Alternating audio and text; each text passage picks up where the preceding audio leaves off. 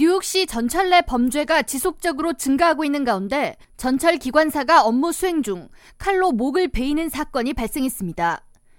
뉴욕시경에 따르면 29일 오전 4시경 MTA에서 24년간 근무해온 알톤 스카 차장은 전철 C 노선 락커웨이 에비뉴역에서 안전 점검을 위해 머리를 창밖으로 내밀었다가 괴한이 휘두른 칼에 목을 공격당했습니다.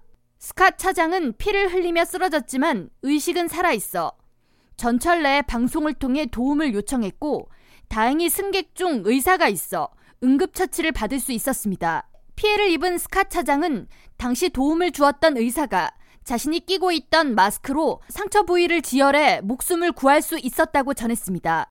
A doctor saved my life was on the train.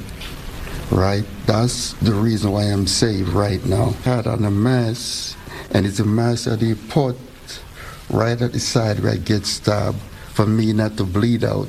사건 직후 911을 통해 인근 브룩데일 병원으로 이송된 스카 씨는 목 부위 상처 치료를 위해 34 바늘을 꿰맸으며 현재 집에서 안정을 취하고 있습니다. 뉴욕시경이 지난 20일 발표한 범죄 통계 자료에 따르면 전철 내 범죄는 전년 대비 22.6% 증가했습니다.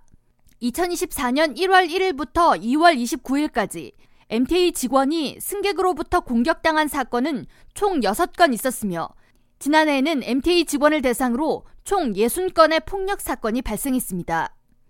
특히 전철 운행 중인 기관사를 대상으로 하는 폭력 범죄가 증가하자 MTA는 전철역 기관사가 위치해 있는 플랫폼에 기둥을 세우고 no standing 구역을 설정하는 안을 검토하고 있습니다.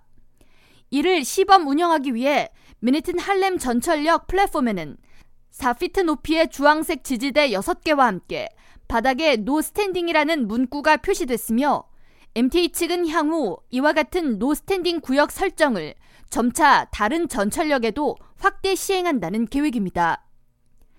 K라디오 전영숙입니다.